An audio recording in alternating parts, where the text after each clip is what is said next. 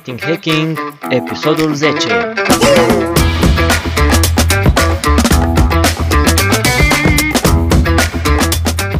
Salutare tuturor și bun venit la un nou episod din Marketing Hacking, podcastul de marketing digital. Până acum am vorbit așa mai în linii mari despre câteva concepte de bază, despre tehnici din uh, marketingul online. Am vorbit despre SEO, despre SEM, rețele sociale, uh, utilizabilitatea și navigabilitatea unui site, mailing și Google Analytics. Primele episoade ne-au ajutat să ne facem o idee despre ce e vorba în marketingul online, iar acum uh, vom încerca să avansăm puțin câte puțin și vom vorbi despre lucruri mai concrete care fac parte din uh, conceptele generale despre care am vorbit până acum. Astăzi vom vorbi despre rolul blogului într-un website. Vom înțelege la ce e bun și cum putem folosi blogul în avantajul nostru ca să atragem mai multe vizite pe, pe site-ul nostru. Dar înainte să începem, vreau să vă spun că mă ajută foarte mult fiecare share, fiecare abonare, fiecare like Uh, vă mulțumesc pentru asta și după cum știți, puteți asculta podcastul Marketing Hacking pe Spotify, pe Apple Podcasts, Google Podcasts, dar și pe marketinghacking.ro. Uh, așadar, hai să vedem ce este un blog. Având în vedere contextul în care vorbim aici, putem spune că un blog e o secțiune din website-ul nostru în care postăm periodic articole, uh, noutăți, știri sau cum vreți voi să le spuneți. Nu asta e important, Ideea e aceeași. Periodic introducem actualizări în această secțiune, nu?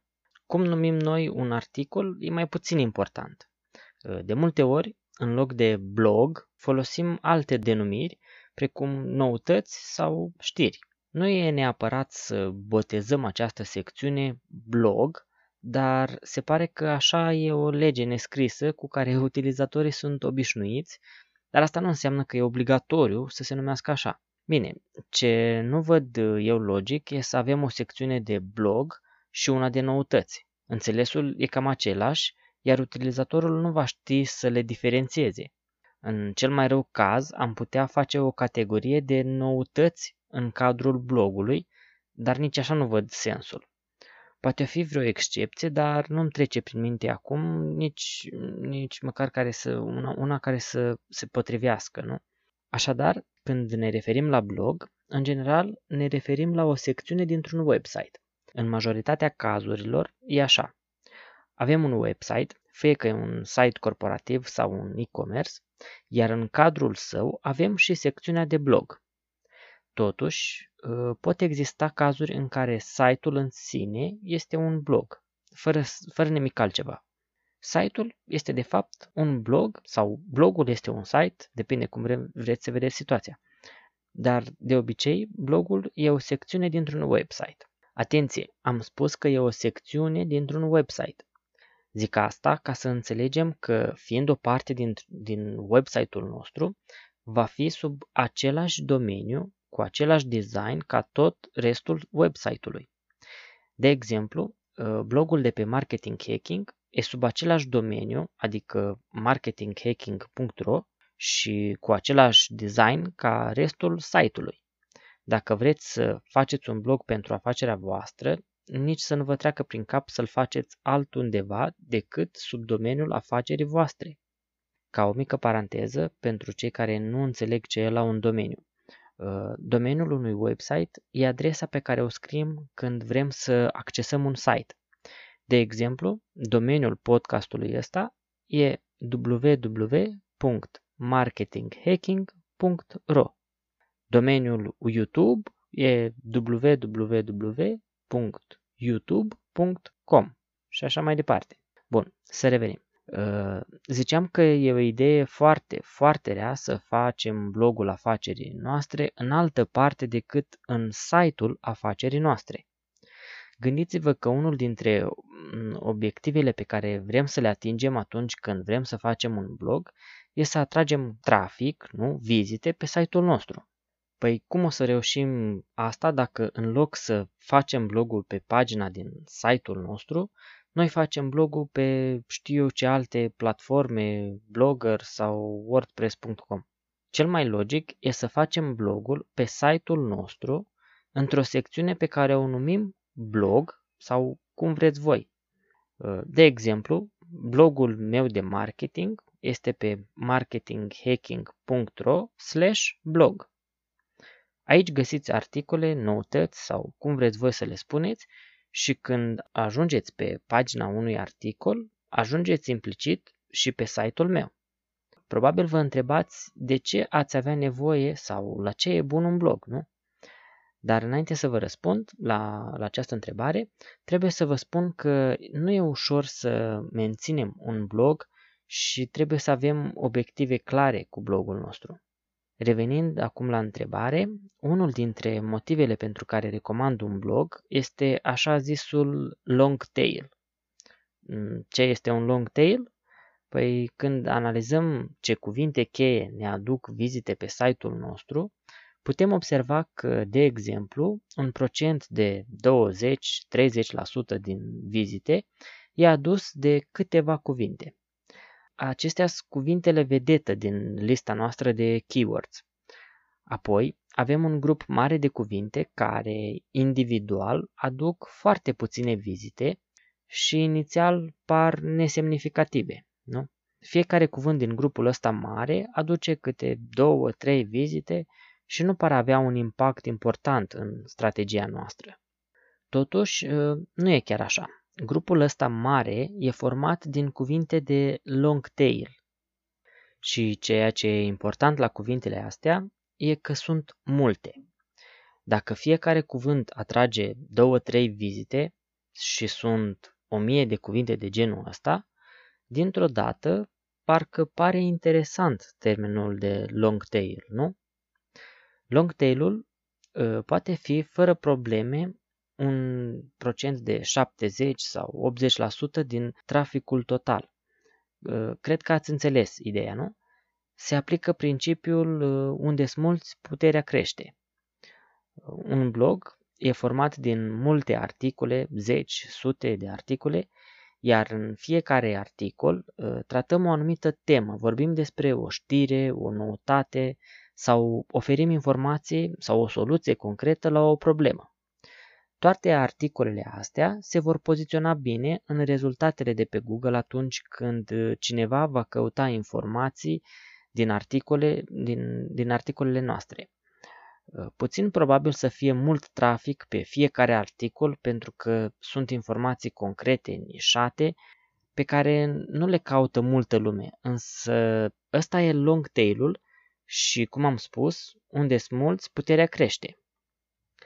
Iar dacă am definit bine call to action-ul, adică CTA-ul, când ajung vizitele, traficul pe aceste pagini, totul va merge de la sine.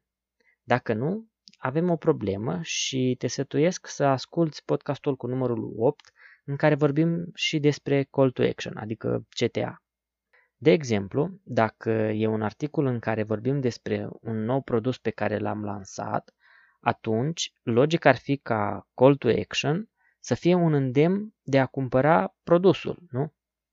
Dacă articolul e despre o știre, o noutate din sectorul nostru de activitate, atunci ar prinde bine un formular de abonare la newsletter pentru a obține uh, noutăți uh, în legătură cu, cu ceea ce e publicul interesat. Nu? Uh, un alt motiv pentru care vă sfătuiesc să vă faceți un blog e că și lui Google îi plac blogurile. Treaba lui Google e să afișeze rezultate cu informații fresh, uh, conținut inedit și de calitate, iar genul ăsta de conținut îl găsește pe bloguri. Când spun conținut fresh, mă refer la faptul că, în general, fie că e vorba de un site corporativ, fie că e vorba de un e-commerce, uh, site-urile sunt destul de rigide sau puțin dinamice, depinde cum vedeți situația. Dar blogul oferă contextul, uh, spațiul adecvat pentru a adăuga periodic, constant, uh, conținut pe, pe site și așa Google va putea găsi ceva nou de fiecare dată când va vizita site-ul nostru, iar asta ne ajută foarte mult când vine vorba de poziționare. Ca să ne facem o idee despre cum funcționează Google, ne putem imagina următoarea situație. Google vizitează site-ul nostru într-o zi și indexează tot ceea ce găsește. se uită pe fiecare pagină, vede ce avem și apoi pleacă. Următoarea zi se întoarce și face același lucru, uh, se uită să vadă dacă găsește ceva nou, face o comparație cu ceea ce a găsit ieri și indexează. Bun, acum, în cazul în care nu avem nimic nou de arătat, Google își dă seama că în ultimele 24 de ore nu am actualizat site-ul. Următoarea zi, la fel. Și tot așa, încă câteva zile până când își dă seama că nu sunt actualizări și decide că nu merită să viziteze zilnic site-ul nostru și poate că îl va vizita o dată pe săptămână. Și dacă în câteva săptămâni nu sunt noutăți, ne va vizita o dată pe lună. Și desigur că asta ne afectează când vine vorba de SEO, pentru că s-ar putea spune că îl încurajăm pe Google să ne viziteze cât mai rar, iar în momentul în care publicăm un articol, lui Google îi va trebui o lună să își dea seama că într-adevăr există noutăți, iar site-ul nostru nu va apărea în căutări tot acest timp. Un alt aspect pe care Google îl apreciază este legat de cât de original e conținutul, cât de inedit. Conținutul nostru nu trebuie să fie un copy-paste de pe alte site-uri, ci trebuie să scriem conținut folosind propriile cuvinte, așa cum ar trebui să fie de, de fapt un blog, nu? Dacă copiem conținut, nu doar că nu ne ajută, ci poate fi chiar contraproductiv, pentru că Google ne poate penaliza pentru asta. Și credeți-mă că Google știe dacă copiem conținut și de unde l-am copiat, așa că mai bine să nu-l puneți la încercare. Dacă vă mai amintiți, în episodul 3, în care am vorbit despre SEO, menționam faptul că e importantă și calitatea contentului. Nu e de ajuns doar să publicăm articole oricum ar fi ele, ci trebuie să fie și cât mai de calitate. Și Google își dă seama de calitatea conținutului, nu doar folosind algoritmul lui, ci și din importanța linkurilor externe. Așadar, crearea unui blog nu e ceva ușor. Trebuie să ne stabilim o strategie și să ne ținem de ea, pentru că dacă facem treabă bună și dedicăm timp, putem obține rezultate bune. Din punct de vedere tehnic, ă, sunt mai multe modalități de a face un blog. Nu o să mă apuc acum să le înșir, pentru că nu ăsta e obiectivul, dar vă pot ă, recomanda cea mai bună variantă din punctul meu de vedere și anume WordPress. Este un CMS, adică un Content Management System, gratuit, pe care îl puteți folosi fără probleme. Nu o să fac acum un tutorial audio despre asta, dar dacă sunteți interesați să creați propriul vostru blog, scrieți-mi în formularul de mai jos, iar eu vă voi face un tutorial video despre cum să-ți faci un blog cu WordPress. Bun, acum că știm ce este un blog, la ce e util, ă, știm cum să-l facem și suntem pregătiți să începem, ne mai rămâne de făcut ceva înainte de a ne apuca de scris. Vă recomand să vă faceți un plan, o strategie. Mulți ar zice că tot ce trebuie să faci e să te apuci de scris și cu cât scrii mai mult, cu atât mai bine. Eu consider că nu e chiar așa, pentru că de cele mai multe ori elanul ăsta se pierde repede undeva pe drum și până la urmă blogul devine o epavă. Cred că e ceva normal. Așa funcționăm noi. Ne plictisim. Așadar, ce vă recomand eu e să vă planificați cu ce frecvență veți publica. Pe blogul de pe Marketing Hacking puteți găsi un articol cu mai multe tehnici și idei despre cum să scriu un articol în fiecare zi. E foarte important să fim constanți, să păstrăm ritmul, ă, oricare ar fi el. Dacă suntem capabili să postăm în, în fiecare zi un articol, foarte bine. Dacă postăm de două ori pe săptămână, tot e bine. Dacă nu putem decât uh, să postăm un articol pe săptămână, e bun și așa. Important e să fim perseverenți și să nu amânăm următorul articol. Bine, e evident că dacă postăm un articol zilnic, e mult mai bine decât dacă postăm unul o dată pe săptămână, dar pe de altă parte, e mai bine să scriem un post în fiecare săptămână timp de un an decât unul pe zi timp de o săptămână și după să o lăsăm baltă pentru că nu avem timp uh, să, men- să menținem ritmul pe care ni l-am impus. O tactică în acest sens e să programăm articolele, adică nu e neapărat să scriem și să publicăm în aceeași zi. Poate într-o zi ai mai multă inspirație și scrii două articole în loc de unul. Foarte bine. Scrie cât poți, dar programează-le să se publice în zile diferite ca să se păstreze acel ritm pe care ți l-ai stabilit. O altă practică utilă e că atunci când ne vine o idee pentru un nou articol, chiar dacă nu avem atunci timp să scriem tot articolul, scriem ideea sau cuvântul cheie și salvăm articolul pentru a-l putea continua mai târziu, când vom avea timp rezervat exclusiv pentru a scrie articole. Chiar dacă nu avem la îndemână laptopul, uh, WordPress are și o aplicație pentru telefoane în care putem scrie direct de pe telefon. O să te miri când o să vezi cât de multe idei s-ar fi pierdut dacă nu le-ai fi scris, dacă nu le-ai fi început să scrii.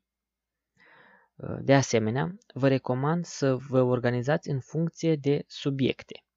De exemplu, dacă aveți 4-5 subiecte despre care vorbiți, vă puteți organiza în așa fel încât fiecare articol să fie despre unul dintre subiecte.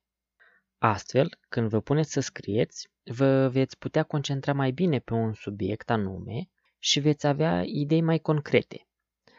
În schimb, dacă de fiecare dată când vă puneți să scrieți nu aveți un subiect anume și vă gândiți la lucruri mai generice, o să vă zăpăciți și nu o să știți cu ce să începeți.